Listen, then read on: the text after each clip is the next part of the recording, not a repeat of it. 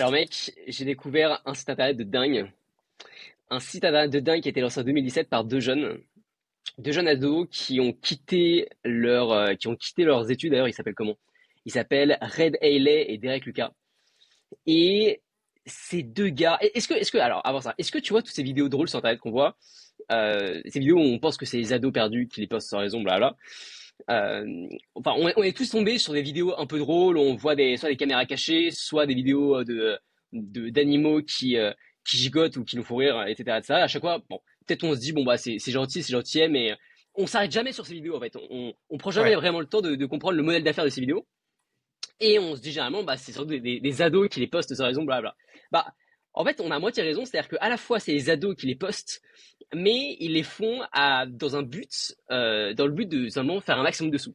Et, et c'est un business model que j'ignorais, mais totalement, totalement, totalement, et qui est en fait hyper, hyper lucratif. Et j'ai découvert justement grâce au site doingthings.com, euh, doingthings.com, on mettra, on mettra le lien euh, à, l'écran. Et donc du coup, je, reviens à cette histoire. C'est un business model qui a été créé par, euh, par les deux ados que je viens de citer en 2017. Et en 2022, ils ont fini l'année avec plus de 10 millions de dollars de revenus. et d'ailleurs, ils ont levé la même année 22 millions pour une valorisation supérieure à 100 millions. Alors là, tu te dis directement, ah putain, c'est sympa, mais est-ce que ça va être complexe, blabla. Et en fait, pas du tout. Leur business model, euh, ça consiste tout simplement à poster sur un compte, deux comptes, trois comptes Instagram des vidéos drôles pour faire le maximum de vues. Donc c'est que des vidéos qui vont être mass market, des vidéos euh, humoristiques. Et puis une fois que les comptes eh bien, vont dépasser le 2 millions, 1 million, 2 millions, 3 millions d'abonnés, ils vont commencer à monétiser. Et avec cet argent, ils vont, racheter d'autres comptes Instagram et des comptes Facebook. Généralement d'ailleurs, c'est surtout des, euh, des, plateformes, des comptes euh, sous format vidéo. Donc c'est de, l'Instagram, c'est du TikTok, c'est du YouTube, c'est du Facebook aussi, puisque Facebook met vachement en, avant le format vidéo. Et donc voilà, c'est très simple. Ils créent des pages Instagram, TikTok, ils font des vidéos virales, ils font des mèmes. La plupart du temps, c'est des mèmes qui, euh, qui, circulent, qui, se partagent. Euh, D'ailleurs, c'est soit des vidéos qui ont été récupérées de l'extérieur, qui existaient déjà et vont le republier, euh, soit c'est des, des vidéos fabriquées maison. Et de plus en plus d'ailleurs, ils commencent à, à fabriquer eux-mêmes leurs vidéos avec des, avec des équipes qui, qui, qui sont spécialisées sur ça. Et après, ils vont, ils vont commencer à monétiser. Et ça fait un maximum de sous, c'est totalement fou. Bah, du, coup, ils ont déjà fait 10 euh, millions en, en 2022. Mais surtout, ce qui est intéressant, c'est qu'ils ont comme modèle d'affaires soit, donc là, le moyen de, monétisation, soit ils font des, des deals avec des marques, donc des collabs simplement, euh, pour sponsoriser des, des marques. Ils ont fait des collabs avec, euh, avec Netflix. Attends, j'avais noté. Ils ont bossé avec Doll, avec les, chaussures Crocs, avec Netflix, avec Yulu, Ulu, avec T-Mobile, avec Netflix et compagnie. Donc ça, c'est une, une, une, grosse partie de leur modèle d'affaires. Euh, une deuxième partie qui représente 30% de leurs revenus, ça va être l'e-commerce. Donc en fait, ils vont créer des, euh, des, des, pages thématiques à chaque fois. Donc il y a une page thématique sur le surf et derrière, ils vont vendre en e-commerce des t-shirts sur le surf, euh, des goodies et compagnie.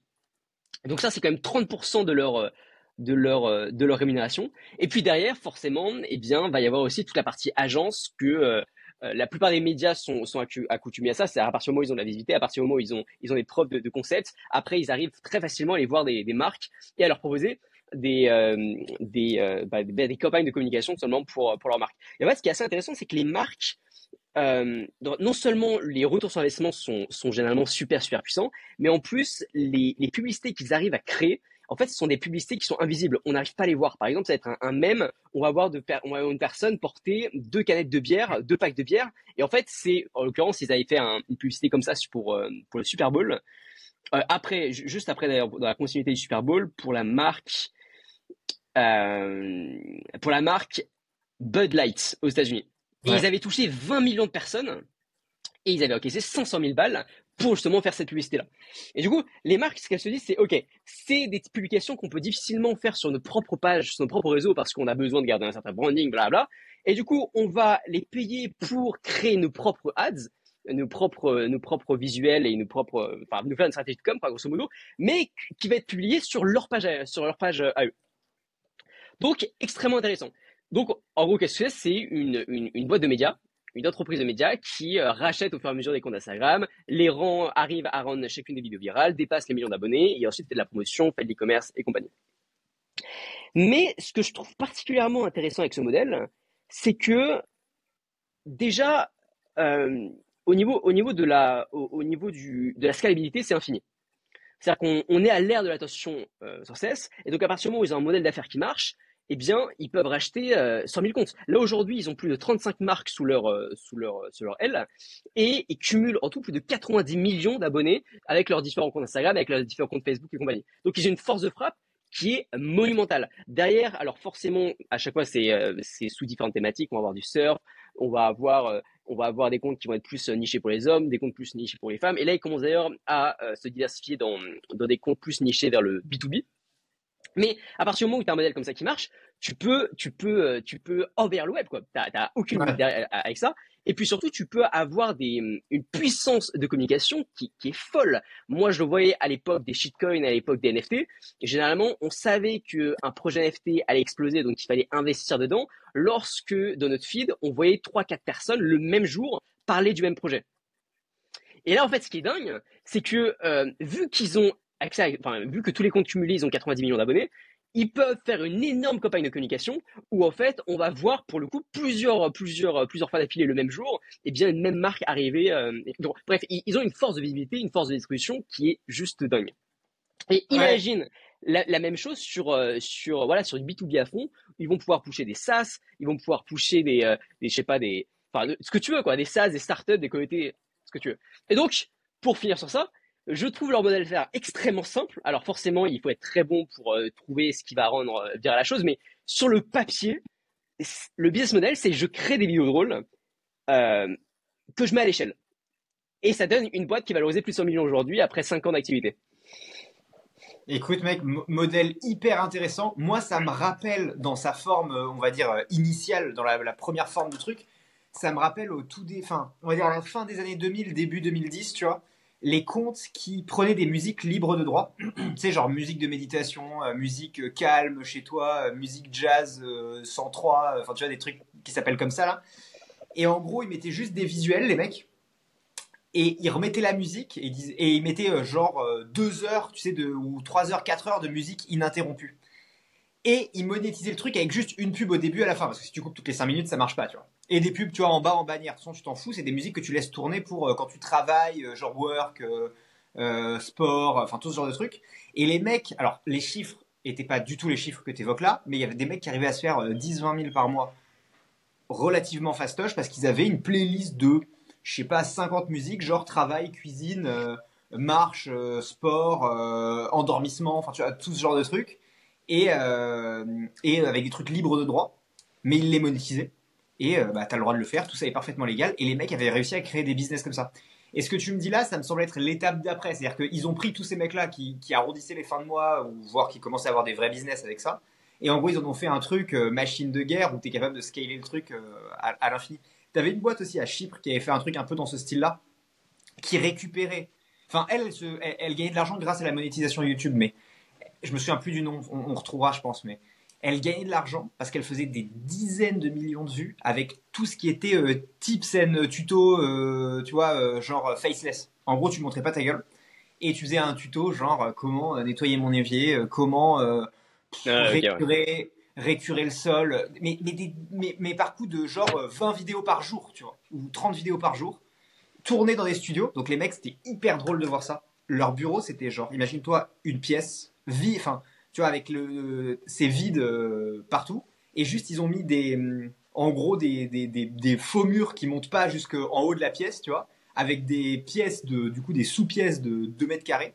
Et tu, tu, des mecs qui tournent des tutos. Un fond de, de chaque couleur, un fond vert, un fond rouge, un fond bleu, un fond jaune, un fond machin un évier, euh, un four, un je sais pas quoi, mais tout ça sur des centaines de mètres. Et juste que des mecs qui tournent, tu vois juste leurs mains, et il y a des mecs qui tournent toute la journée toute la journée, toute la journée, toute la journée. Des tutos pour tout et rien. Et après, ils les refaisaient dans différentes langues. Parce qu'à l'époque, tu, sais, pouvais pas euh, traduire YouTube en automatique. Du coup, ils avaient euh, bah, le tuto, ils le tournaient genre sans le son. Et ensuite, tu avais un doubleur qui le doublait en espagnol, en anglais, en lituanien, en tchèque, en ce que tu veux. Et boum, boum, boum, boum, boum, ils balançaient ça toute la journée. Et du coup, ils avaient des, des, ah, des, des, millions d'heures de watch time par jour. Enfin, bah, oui, par jour, je pense. Euh, en fait, moi, ce, que, ce qui me fascine avec ce business model, c'est que Dieu sait à quel point c'est compliqué euh, l'entrepreneuriat. Dieu sait à quel point c'est compliqué de créer surtout un, bon produit. Et en fait, s'il y a un truc qui est qui est pas simple, mais, euh, mais qui est certain, c'est euh, tout le monde peut arriver à créer une audience. Il suffit de créer du bon contenu. Alors forcément, il y a des stratégies et compagnie, tu vois, mais en gros, il suffit de créer du contenu en permanence. Et si, si tu suis les bonnes méthodes, juste si, tu suis le, le, le, template, eh bien, n'importe qui peut arriver à créer un compte Instagram à 10 000, 100 000, 1 million d'abonnés à partir du moment où il travaille dessus pendant plusieurs années d'affilée. C'est l'unique focus, c'est possible. Et donc, on va venir réduire les, les chances d'échec à presque 0% à partir du moment où on se focus uniquement sur la chose qui a 100% de, choses, de chances de réussite, c'est-à-dire euh, développer une audience. Euh, et en l'occurrence, c'est ce que c'est ce que eux ils ont fait. Et donc, euh, ce que je trouve fou, c'est qu'il y en a plein. Et moi le premier d'ailleurs, bah, on, on, perd certaines fois des années sur un seul produit où on dit putain il faut absolument que ça marche, si ça marche pas on est mort, on a perdu tout. Rien. Et ben eux, en fait, ils ont énormément réduit le risque en disant ok, on va uniquement se positionner sur la distribution. Et donc, tous les produits qu'on va, qu'on va distribuer, s'ils marchent pas, c'est pas grave, on s'en fout parce que notre business model, notre vrai produit, eh bien, c'est la création d'audience. Et donc, c'est le truc qu'on a 100% de chances de réussite, tu vois. Les mecs, ce qu'ils ont répliqué, c'est l'hypermarché en ligne. Ils s'en foutent du produit. Ce que toi et moi on fait, on essaie de porter une marque, de porter un produit. Nous, on est entre guillemets, ce qu'on essaye de faire, sans se jeter de fleurs, c'est on, on essaye de faire de la haute couture. On essaye de dire, ok, le, contenu qu'on apporte a vraiment du sens. Demain, on va pouvoir faire payer des choses chères. On développe nos marques, on développe nos boîtes. On a des vrais projets qui, on l'espère, en tout cas pour moi, ont, un vrai impact. Tu vois, moi sur le logement par exemple. Entre guillemets, c'est de la haute couture. Eux, ce qu'ils font, c'est de l'hypermarché et du méga low cost de contenu. Mais par contre, ils tabassent à une échelle qui est euh, impossible pour aucun être humain. Enfin, je veux dire, même si on s'y mettait à temps plein, tu vois, enfin, à ne faire que du contenu du matin au soir, on n'arriverait pas au dixième de ce que peuvent faire des équipes de 200 personnes où tu rachètes des comptes à travers le monde et où, en fait, euh, bah, tu as, ce modèle hypermarché qui se remet en place. L'hypermarché euh, à côté de chez toi, il s'en fout. Si les tomates euh, A, il les vend pas, bah, il vendra des tomates B ou des tomates C, tu vois. Si c'est les tomates se vendent plus, et eh ben, il vendra des peignes ou il vendra des tables ou il vendra je, ne sais quoi, tu vois. Il s'en fout, c'est pas son sujet. Il n'est pas attaché à ça. Ce, qui, ce à quoi il est attaché, et tu as raison, c'est la distrib. C'est, je suis tellement gros que je fais venir plein, plein, plein, plein, plein, plein, plein, plein de gens, et ils finiront par trouver ce, ce dont ils ont besoin dans l'hypermarché. Bah là, c'est pareil. C'est je chope un maximum d'attention, peu importe qu'elle soit de bonne ou de mauvaise qualité. Si j'en chope un volume assez gros, je finirai par retomber sur un truc qui intéresse les mecs. C'est 1000% mec. En, fait, moi, ça me fait penser au, euh, au compte Instagram NFT. Donc, c'était le, le, premier compte Instagram qui s'appelait NFT qui eux, ils avaient créé aucune collection NFT. Par contre, ils étaient montés, à, monté au, 1 million d'abonnés sur Instagram et ils facturaient 100 000 euros euh, le post et la story à l'époque du bull market. Et par semaine, ils encaissaient 1,5 million d'euros à peu près par semaine. En plus, c'était que c'était que des, euh, des, des, partenariats. Euh, donc, euh, au niveau de la marge, c'était une marge hyper hyper intéressante. Et ils enchaînaient comme ça. C'est-à-dire que le business, ce n'est pas prendre des risques, c'est uniquement distribuer la chose. Et je crois qu'ils avaient du coup à répliquer ce même modèle sous d'autres comptes, des comptes euh, crypto ou alors d'autres comptes NFT. Et ils avaient réussi comme ça à créer un, petit écosystème. Et en fait, à l'époque, à l'heure où tout le monde galère à trouver le business model à la mode, tout le monde galère à trouver euh, l'idée euh, qu'il faut, et donc finalement tout, le monde part sur les, mêmes types de, business. Je vais vous dire, les gars, ne vous prenez pas la tête. soyez de la, faites de la distribution. Soyez, la marque qui va justement distribuer les autres marques puisqu'à partir du moment où vous avez l'attention des gens, eh bien, vous êtes un peu le péage par lequel toutes les autres marques vont passer pour pouvoir promouvoir leurs produits. Et une idée que moi j'avais eue il y a, euh, quelques mois de ça, tu me dis d'ailleurs ce que tu penses, ça, nous permettrait peut-être de, de brainstormer sur, sur The NBS, c'est de dire, OK, imagine cette même stratégie, mais dans le B2B, à fond. Donc, euh, essayer de, en gros, euh, créer des médias, que ce soit des médias d'actualité, des vidéos, le podcast comme on fait, ou alors des trucs un peu plus rigolos, mais où on cible vraiment une, une, une catégorie de population. Ouais. Et on, donc on essaye d'être le numéro un en France, par exemple, ou le numéro un en francophonie sur, euh, sur cet écosystème-là. Et imagine derrière, en fait, pouvoir dire, OK, on a la distribution, et maintenant, toutes les marques, tous les SaaS qui vont vouloir venir chez nous, enfin, qui vont vouloir, euh, qui vont vouloir utiliser notre distribution, et eh bien, en fait, on prend euh, une, une petite partie de leur capital. Alors là, je te parle pas de gros SaaS qui sont déjà positionnés, mais en fait, on devient une sorte d'accélérateur non pas pour lever des fonds, non pas pour, euh, pour euh, conseiller marketing ou sais-je, quoique, mais surtout, on devient un accélérateur à distribution. Parce que euh, du jour au lendemain, on va leur dire, écoutez les gars, nous, on a accès à un million de personnes qui peuvent utiliser votre tool, on vous prend 10% et on s'occupe de toute la distribution. Et là, c'est hyper fort, tu vois. Parce que si ça foire, on s'en fout. on aura perdu zéro temps dans, la création. Nous, on continue à faire la distribution. Donc, quoi qu'il arrive, tous les jours, on continue à, développer notre marque. Et si ça marche, on a un portefeuille de, de startups qu'on va, pouvoir chiller à la communauté, à l'ensemble finalement du, de l'écosystème qu'on a créé. Et cela de manière hyper, hyper régulière. Non, mais clairement, je suis, enfin, je suis entièrement d'accord avec toi. Euh, c'est un truc qui fait énormément, énormément, énormément de sens. Parce que de toute façon, la distribution, c'est un des, énormes problèmes que tu rencontres forcément quand tu montes ta boîte. Enfin, je veux dire, tu montes un SaaS, euh, la tu montes un produit, tu montes une app, peu importe, peu importe la, méthode. La distribution, ça va être l'énorme problème. Mais c'est pour ça que les réseaux sociaux en pub marchent si bien. Les réseaux sociaux, c'est ni plus ni moins que euh, un échelon au-dessus. Eux, ils ont compris que leur force, le, Facebook Ads, sa force, c'est d'être capable de distribuer au monde entier instantanément. Alors évidemment, tu, pour toucher le monde entier, tu payes vachement cher, mais, mais, théoriquement, Facebook, la force qu'ils ont, ce qui, fait, ce qui en fait une boîte euh, potentiellement indétrônable, à moins que les gens se détournent des réseaux sociaux ou des réseaux de la marque Facebook pour euh, une raison X ou Y, mais ce qui fait leur force et ce qui fait la force de Google, c'est qu'à eux deux, je pense qu'ils peuvent toucher tout le monde connecté, j'entends. Enfin, c'est à part, euh, tu vois, à part euh, certaines euh, peut-être des endroits sur la planète où on n'est pas du tout connecté à Internet machin, mais aujourd'hui ils sont capables de toucher quasiment tout le monde. Bon, mis à part encore une fois les pays où ils n'ont pas le droit d'avoir Facebook et Google, mais on, met tout ça de côté. Le reste du monde, ils sont capables de les toucher tous. Et donc forcément, c'est le péage obligatoire. Pas de débat. Et même ces marques-là, là où c'est encore plus fort, c'est que ces marques-là, dont on parle là, dans, ce podcast, qui, ont ce modèle-là, sont obligés de passer par ces réseaux sociaux pour lancer leur modèle à eux. Donc eux-mêmes, ils sont obligés de payer une première fois le péage, ou à minima utiliser le péage et faire venir du monde. Donc quelque part, enfin, Facebook s'y retrouve aussi, tu vois. Et, en gros, la question, c'est jusqu'où, à quel point tu peux être proche de la source. Plus tu es proche de la source, plus ton business il est valuable. Parce qu'on parle de l'attention et tout. Mais nous, tu vois, quand on fait ce podcast, entre guillemets, on est loin de la source. Tu vois ce que je veux dire? C'est-à-dire que euh, on est obligé d'être diffusé sur un ensemble de plateformes et euh, ainsi de suite.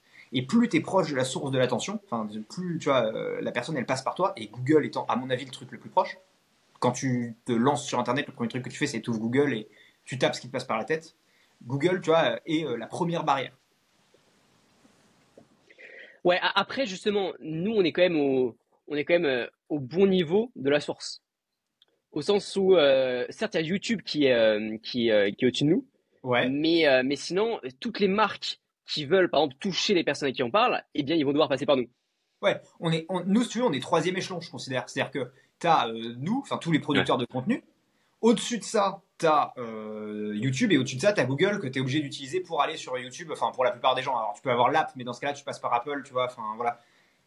Mais ouais, je, suis d'accord avec toi. Hein. Enfin, euh, je, me plains pas sur notre échelle. Mais si on était l'échelle au-dessus, euh, on. Ah oui, mais ça. pas mal. tu vois. Mais, mais, mais je suis d'accord avec toi. oui, oui. C'est vrai que YouTube, l'avantage, tu vois, quand il y avait la télé avant, tu étais obligé de passer par euh, les mecs qui font le câble, puis la chaîne de télé, puis la régie presse, puis, enfin, tu vois, avant d'arriver à pouvoir balancer ta pub, tu avais 4-5 échelons. C'est vrai que là, personne nous emmerde, quoi. on, on se filme, on publie, tout le monde là. Enfin, ça, c'est un peu la magie euh, pour le coup des, réseaux. Mais... Enfin, bon, bref, anyway. Mais euh, on, dévie un peu du sujet. Mais, le sujet, c'est quoi? Plus tu chopes d'attention, plus tu es un hypermarché ou un truc de haute couture, peu importe, bah plus, euh, plus tu as de chance de, de, de, de, développer sur telle ou telle stratégie, mais d'avoir des, résultats qui sont intéressants. Tu as, un de leurs concurrents, enfin un de leurs concurrents, ils avaient un seul compte Instagram, s'appelle Dacan, D-A-Q-U-A-N. Euh, là, aujourd'hui, ils ont 16,7 millions d'abonnés. Je pense qu'à l'époque, ils devaient avoir à peu près 10 millions d'abonnés. Euh, peut-être un peu plus. Ils ont été rachetés en 2022 euh, par Warner Music. Et ils l'ont racheté 85 millions de dollars en 2022. Wow. C'est pas mal, hein Alors, faut faire attention, faut faire attention aux chiffres de 21-22 quand même. Faut faire attention aux chiffres de 21-22 parce que tout le monde avait quand même pété, sérieusement pété un câble. Hein. Je, sais pas aujourd'hui, tu sais, c'est comme Morning Brew et tout. Enfin, moi j'adore tous ces modèles, je les trouve incroyables, mais je serais curieux d'avoir les valorisations à date de combien, euh, tu vois, 2000, euh, fin 2023, début 2024, combien les gens sont prêts à payer. Même si c'est des business incroyables, hein. euh, mais, mais j'aimerais bien voir l'actualisation. Ouais, je, suis assez d'accord.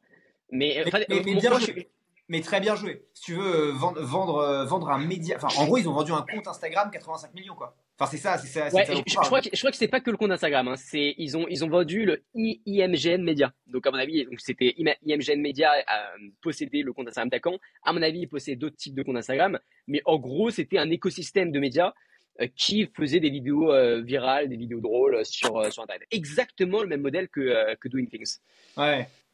Et dis-toi, mec. Enfin, je pense que là aujourd'hui, en ce moment, depuis trois ans, on va dire il y a un truc qui se passe dans les médias, tu vois. Il y a, un vrai. Euh, les médias sont de plus en plus. Euh, les médias classiques sont de plus en plus remis en question. On regarde de moins en moins la télé. Je te laisse imaginer que beaucoup de moins de gens lisent le journal. Tu as beaucoup de journaux euh, papier qui commencent à avoir des problèmes, tu vois. J'entends des problèmes financiers. La, société a des problèmes financiers.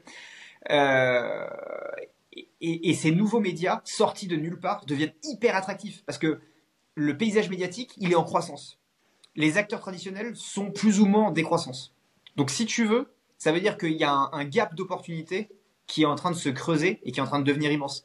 Et les médias entre les deux, tu vois, les Vice Media, les BuzzFeed, les machins, pour une raison que je comprends pas, parce que probablement ils sont basés sur des modèles pas méga sains, sont en train de crever. Il y a plein de boîtes, tu regarderas BuzzFeed, euh, l'action elle vaut, je crois, 10 euh, centimes quand, euh, enfin 10 centimes l'action, enfin la valorisation globale c'est genre 20 millions quand c'était un truc genre 5 milliards il y a, y a, encore 3 ans ou 4 ans. Euh, Vice Media, c'est pareil, ils sont en liquidation ou en redressement, mais c'est extrêmement compliqué. Et tu as beaucoup de médias comme ça, tu vois, qui sont nés, euh, on va dire, euh, deuxième partie des années 2000, 2010, tu vois, qui étaient un peu les médias cool à ce moment-là, qui sont en train de, de, s'effondrer complet. Et je pense qu'il y a une niche énorme dans les médias, dans les podcasts, dans, on va dire, des, des influenceurs haut de gamme, alors je sais pas comment on peut appeler ça, ou, influenceurs professionnalisés. Et tout ça est en train de se mettre en place et de donner une nouvelle niche média beaucoup, beaucoup plus résiliente, beaucoup plus agile et beaucoup plus proche des intérêts des gens. Tu vois Ouais, à 1000%. Je sais pas si tu connais la, la newsletter The Newsette, une newsletter américaine.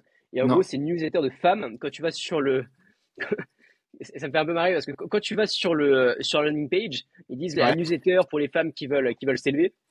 Et, et, en gros, leur promesse, c'est euh, des tips pour euh, cosmétiques et, euh, et, et, des tips business et compagnie. Bref, ce qui m'a fait marrer, c'est le côté cosmétique qu'ils ont qu'ils ont glissé, mais mais bah, c'est pareil, c'est vraiment ce, ce qu'elle recherche. et et ces newsletters qui, je crois qu'ils sont, je crois qu'ils sont 20 ou 50. Ils sont le, le chiffre de salariés est extrêmement faible. Ouais et ils ont dépassé les 50 millions de dollars générés avec un système euh, très simple. Et d'ailleurs, la, la, la, la, femme qui a lancé ça était solo, était totalement solo. Et, euh, et j'ai peut-être de la merde. Je crois que c'est 20 millions, 20 millions ou 50 millions. Bon, il y a quand même un gros écart, mais je veux dire, le, le, le, revenu sur un nombre d'employés, il était, il était juste dingue. D'ailleurs, c'est euh, c'est le créateur de The Hustle qui en parlait et qui dit mais moi je suis jaloux de son modèle, je sais pas comment elle fait, c'est dingue. Nous on était euh, on était on était bien plus pour un chiffre d'affaires plus bas. Et, euh, et, elle, en fait, c'est ok, elle a créé ça. Elle a à peu près 800 000 abonnés sur euh, sa newsletter, des femmes, mais des femmes qui, sont ciblées sur euh, sur une niche. Et puis derrière, elle arrive non seulement à vendre de la sponsor, mais surtout à vendre euh, énormément de prestats de services grâce aux différentes agences que qu'elle que, possède. Et en fait, la force aujourd'hui des, des, nouveaux médias qui se créent, c'est que j'ai l'impression qu'ils ils, sont OK avec le fait de ne rentrer dans aucun code des gros médias. Les gros médias, c'était du mass market, ils se posaient pas trop la question finalement de, de leur cible ou que sais-je. Et eux, ils arrivent, ils disent OK, nous, on va viser que les femmes, et on va viser que les femmes dans cette catégorie-là. Et on va faire de la newsletter, et au lieu de faire de l'actualité où on va parler de tout et de rien, on va faire une newsletter qu'on voyait tous les jours. Et ils font ça pendant un nombre de temps régulier. Au final, ça explose, et dans le travail, et dans la régularité, et dans la constance, forcément, mais ça finit par exploser. Puis derrière, ils ont des business models qui sont, euh, qui sont euh, hyper, euh, hyper sains. Et c'est vrai que pour BuzzFeed, pour le coup, je, je, connais pas trop les raisons de, de, son échec. Je... Je, alors, je suis pas expert sur la question. ça fait un moment que je m'y suis pas intéressé. Mais, mais à post-crise du Covid, ils ont commencé à, à, licencier fort. La boîte semblait pas être super bien gérée une audience en berne.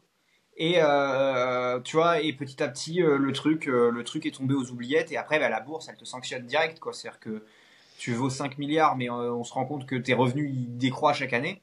Bah, tu as l'effet inverse. C'est-à-dire qu'en effet, quand tu commences à avoir des revenus qui sont en croissance, on te survalorise. En tout cas, 2020, 2021, 2022, c'est comme ça que ça se passait. On, on survalorise, t'as une valo qui explose et tout ça.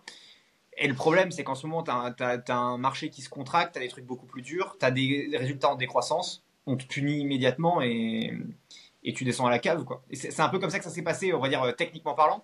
Maintenant, il faudrait que j'aille creuser euh, exactement les raisons de qu'est-ce qui a fait, euh, qu'est-ce qui a fait que c'est il y a eu une perte d'intérêt sur un truc qui était quand même entre guillemets plus ou moins connu de tout le monde. Ah, alors mec, j'ai une question, toi qui connais bien les VC.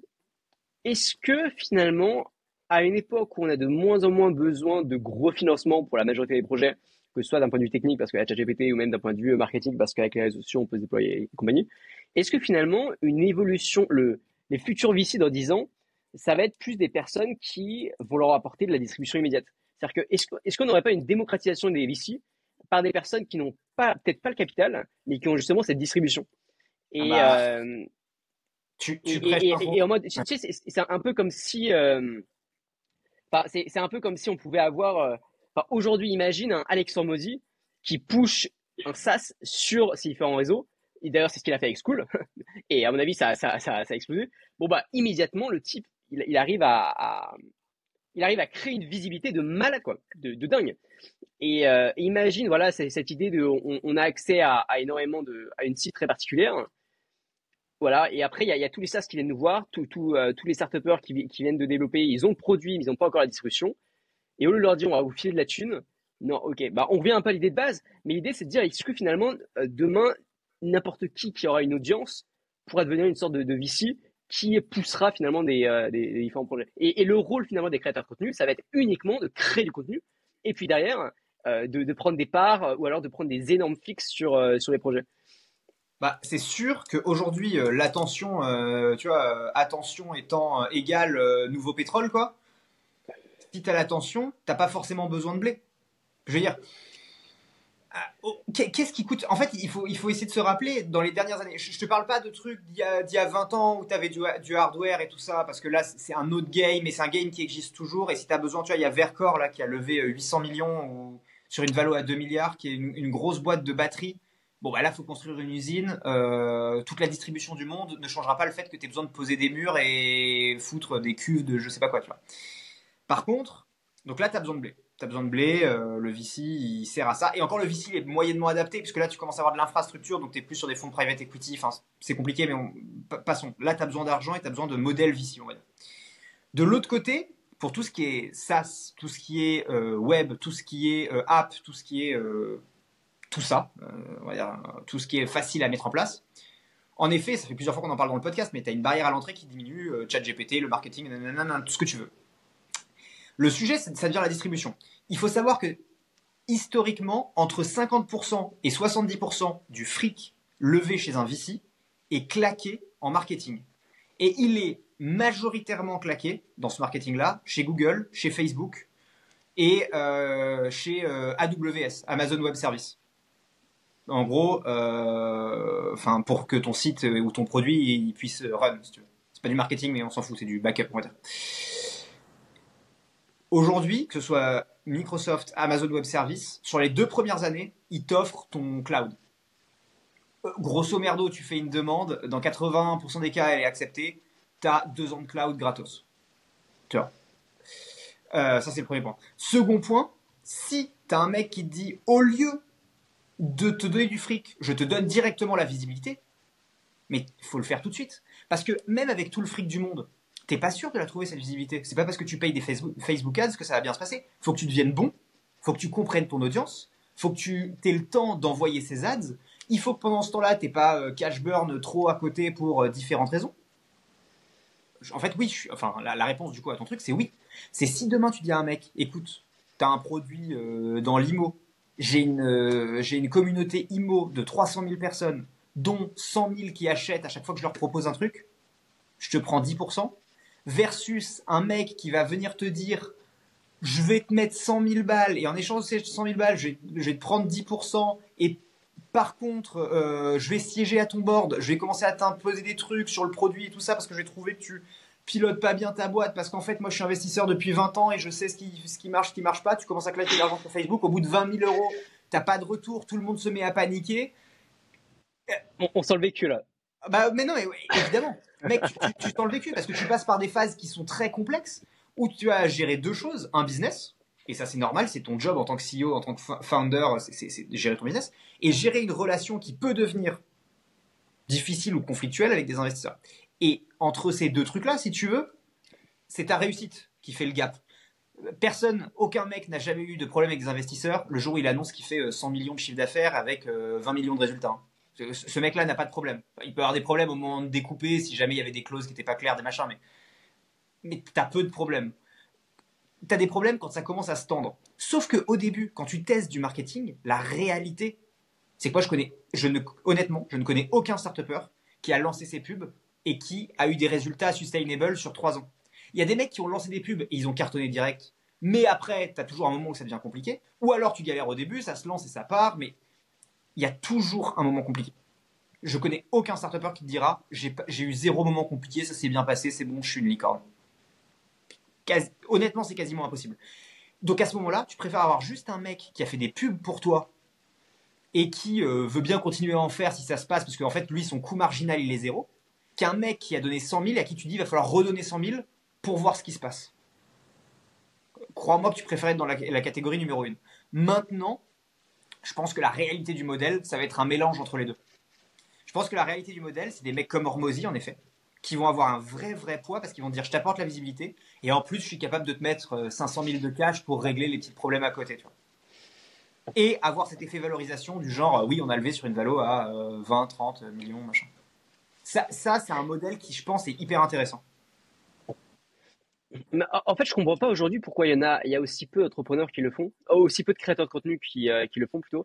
Il y a, euh, il y a J.K. Molina, je crois qu'il est américain, si je ne pas de bêtises, qui, qui avait fait ça. Donc à l'époque, je crois qu'il avait 50 000 abonnés sur Twitter, qui avait fait ça avec TweetHunter. Et les gars de TweetHunter sont des gars qui sont français, ils s'étaient allés le voir pour, euh, pour un placement de produit. Et J.K. Molina a dit, bah écoutez, votre produit il est incroyable. Moi j'accepte, mais par contre je prends des parts. Et euh, je crois qu'il avait pris des bonnes parts, des très bonnes parts. Mais en échange, il s'occupait de tout le marketing, donc c'est pas juste de la distribution. Il, se, il, allait utiliser son compte Instagram pour son Twitter pardon, pour de la distribution, mais il allait surtout euh, bah, faire le plan de lancement, s'occuper de tout le marketing, même après, euh, après la, distribution, que sais-je.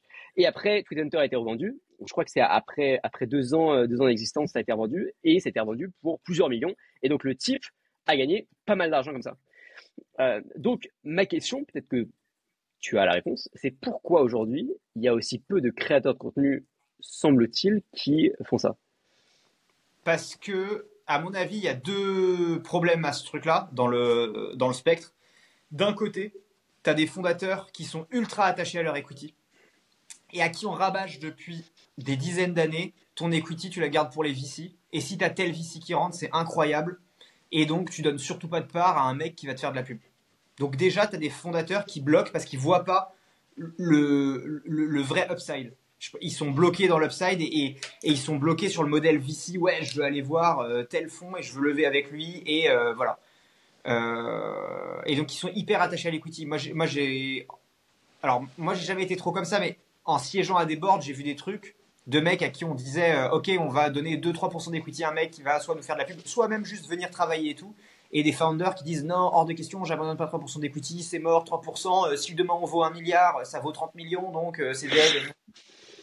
Ouais, mais pour valoir un milliard, il y, a tout un paquet de trucs qu'il faut faire. C'est pas aussi simple que euh, je suis en train d'abandonner ça. Enfin, tu vois, enfin, le, calcul, il peut pas marcher comme ça. Ça, c'est le premier point. Et de l'autre côté, tu as aussi beaucoup de créateurs qui connaissent pas trop le monde des startups. Tu sais, derrière le fait de voir Airbnb, Uber et machin sur trois trois reportages YouTube ou vidéos YouTube ou machin.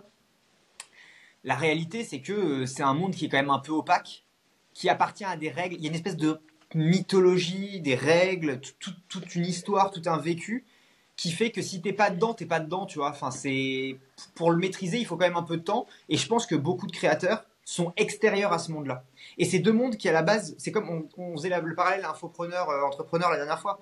C'est des mondes qui au départ communiquaient pas trop parce que c'était pas euh, tu vois il y en a un qui était pas très fun et en gros pour un pour un créateur de contenu c'était pas hyper fun de monter une startup c'était des mecs un peu chiants tu vois qui sortent de grandes écoles machin. Et de l'autre côté c'était des influenceurs genre les Marseillais on va pas aller les voir parce que ça n'a rien à voir avec ce qu'on veut faire.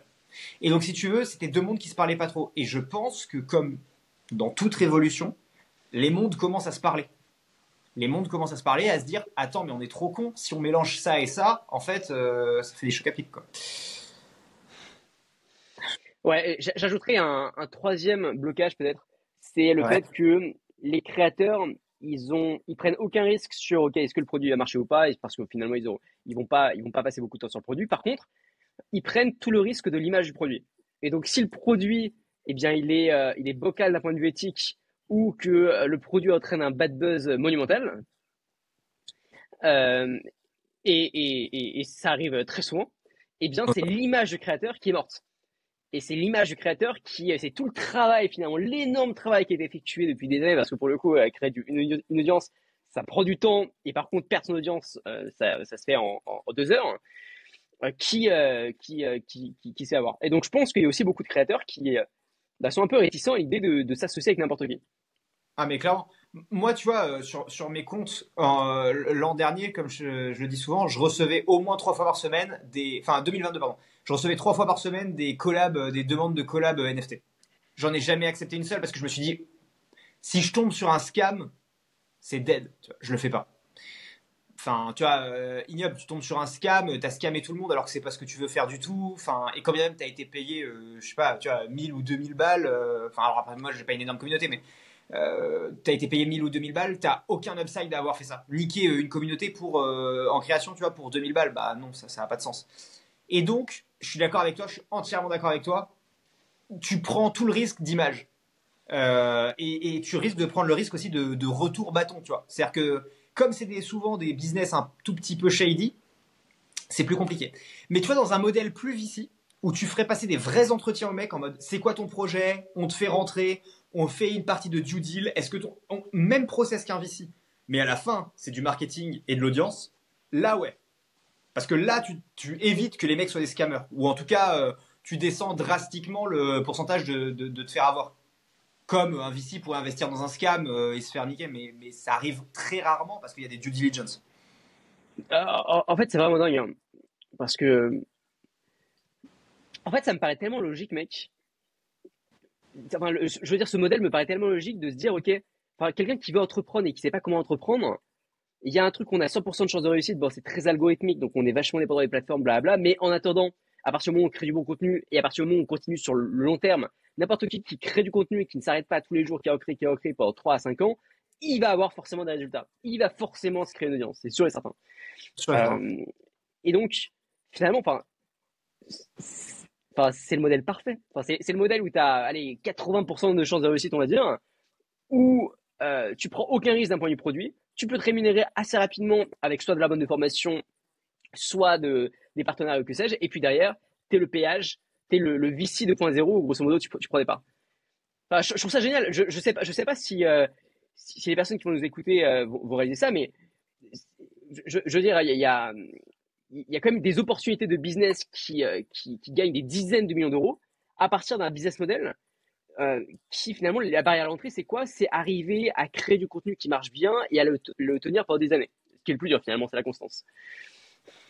La constance, c'est toujours le truc le plus dur. Après, tu peux aussi automatiser. Maintenant, vu que tu fais pas du contenu super personnalisé avec ce modèle-là, tu peux l'automatiser avec euh, de l'IA et ainsi de suite, ou avec des équipes, tu vois.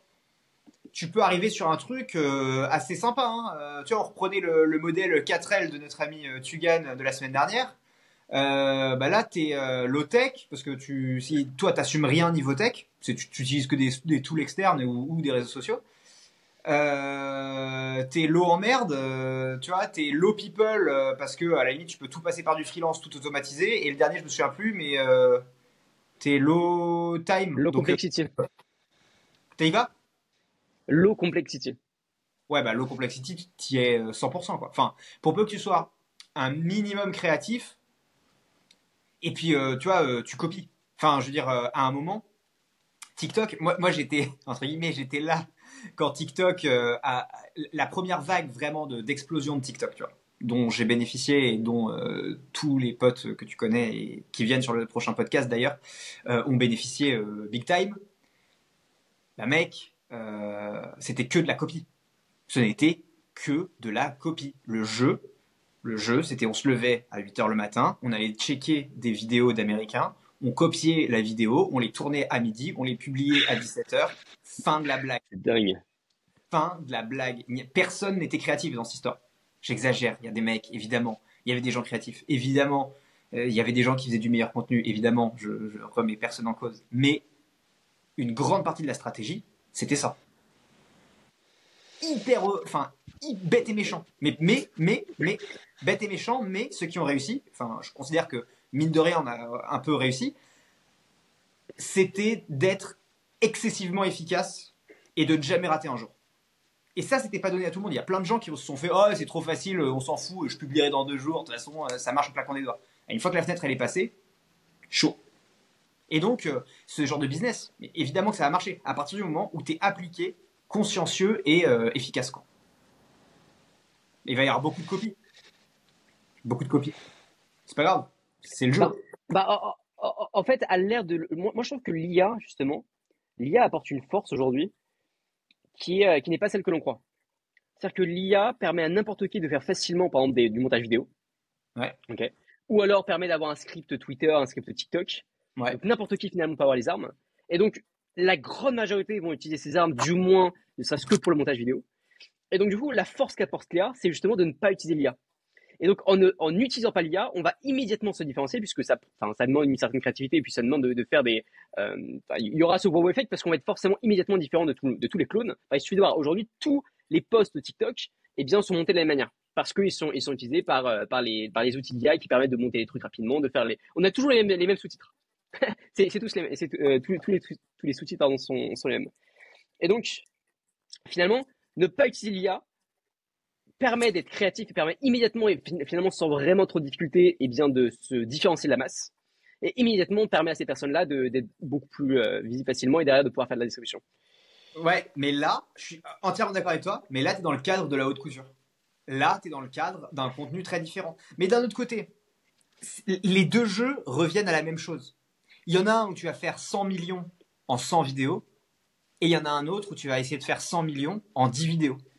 Tu, vois, ce que je veux dire? C'est-à-dire que ceux qui font de l'IA, ils peuvent découper à mort le truc, même s'ils ont des vidéos qui font 1000, 2000 vues, ils s'en foutent parce qu'ils inondent en volume. Et de l'autre côté, je te prends un mec comme Squeezie, euh, bah lui, il va te faire son GP Explorer qui va faire 15 euh, millions de vues en une vidéo. Mais par contre, il a balancé un max de créativité, un max de budget aussi, un max de savoir-faire, un max d'équipe, un max de. Enfin, tout, ça est un travail énorme beaucoup de gens, tu vois, se rendent pas compte derrière la création d'une vidéo, le taf qu'il y a, tu vois. Le, le, le, le, vrai travail, c'est pas juste des influenceurs qui décident du jour au lendemain, tu vois, hop, je claque des doigts et j'envoie un truc. C'est des vrais passionnés qui sont euh, bons, en fait. Qui sont juste très, très, très, très bons. Et, donc, tu as, ce, tu as cette, euh, ce, jeu euh, masse, masse haute couture, enfin, à mon avis, qui est vraiment qui, est aussi vrai pour le contenu qu'elle l'est pour l'industrie de la mode, qu'elle l'est pour l'immobilier, qu'elle l'est pour tout ce que tu veux. Il y a une data qu'a publié l'agence Nel Patel, une très grosse agence aux États-Unis, qui est hyper intéressante. Ils ont comparé, bah pour le coup, c'est euh, du publication, de la publication sur blog. Ils ont comparé l'efficacité et la pertinence entre du contenu écrit IA vs du contenu écrit humain. Euh, donc, je te balance les data, c'est super intéressant. Donc, un blog écrit par une IA, ça prend à peu près 16 euh, minutes. Là où un, article de blog écrit par un humain, qui est bon, bien, bien construit et compagnie, ça prend à peu près 69 minutes. Et donc, un écart hyper intéressant. Enfin, un écart qui est, qui est conséquent plutôt. Ensuite, lorsqu'on regarde les statistiques de vue de trafic générés par les différents types d'articles de blog, donc les articles de blog générés, écrits par l'IA, les articles de blog euh, écrits par l'humain, et quand on regarde la progression en termes de trafic, on voit que euh, lors du mois 5, alors on, commence le mois 1, le trafic humain a généré 71 visites, là où le trafic IA a généré 28 visites. Ok? Et ce qui est intéressant, c'est que le mois, le mois 5, enfin, l'évolution est beaucoup plus exponentielle pour le trafic humain que pour le trafic IA. Et on, se rend compte qu'au mois 5, euh, le trafic de l'article qui a été écrit par un humain a généré 283 visites, là où le trafic généré par une IA a généré 52 visites. Donc là, ce qu'on peut se dire immédiatement, c'est de dire, OK, bon, bah finalement, c'est worth it de prendre plus de temps et d'écrire à la main l'article. Sauf que ils sont allés encore plus loin dans, dans le rapport et ils ont voulu regarder le trafic amené par le temps passé à, la rédaction pour voir à quel point véritablement, eh bien, c'était plus pertinent de passer par l'humain. Et là, j'essaie de mettre les, euh, les graphiques au, les graphiques, les graphiques à l'écran. Et là, on se rend compte que donc, la question c'est how much traffic AI and humans generates per, par minute spent. Donc, en gros, combien de, de trafic généré par les articles AI humains en fonction du temps passé. Et donc là, on se rend compte que le trafic humain par, euh, par, par minute passée a généré 4,10 visites, là où le trafic IA par minute passée a généré 3,25. Donc certes, le trafic humain reste plus pertinent, mais la question c'est est-ce que eh bien, le, le temps passé à générer euh, et euh, versus versus le, le, le, trafic supplémentaire que ça que ça que ça que ça a amené est-ce que c'est réellement ouais. worth it ou pas? Bah peut-être pas en fait. Peut-être pas tu vois. Ouais non mais c'est je sais pas si c'était très clair mais mais j'ai trouvé j'ai trouvé le la comparaison intéressante. C'est méga clair. Après il faudrait voir aussi la qualité de la conso derrière euh, le, le, un taux de conversion en mode euh, coup par clic, euh, tu vois, un, un, bail du genre. Et, et par contre, il y a un truc aussi hyper intéressant, par euro dépensé. Parce que les 17 minutes elle coûte 0 euros global grosso merdo pour euh, tu vois tu utilises ChatGPT même si tu la version payante tu fais un ratio proche zéro quand tu payes un mec un bon copywriter tu vas le payer j'en sais rien tu as 4000 par mois partons du principe qu'il est en freelance qu'il bosse pas toujours pour toi machin mais partons d'un 4000 par mois tu vois ton ton coût est pas du tout le même non plus et il faudrait essayer de c'est hyper intéressant mec faudrait la prochaine fois euh, avant le pod, on se fait des calculs et on essaye de se découper, tu vois, toutes ces datas dans tous les sens, enfin tous les angles euh, par lesquels on peut le regarder. Je pense qu'il y a des trucs hyper intéressants.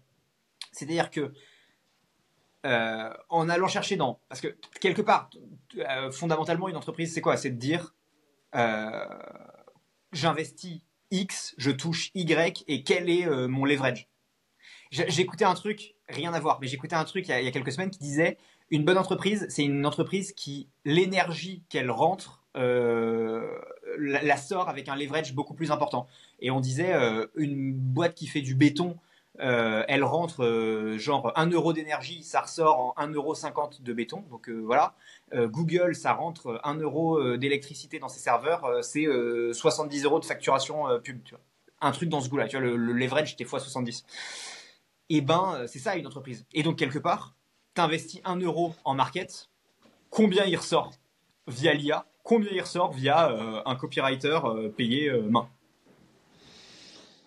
Ouais, je, pense que ça va être hyper intéressant.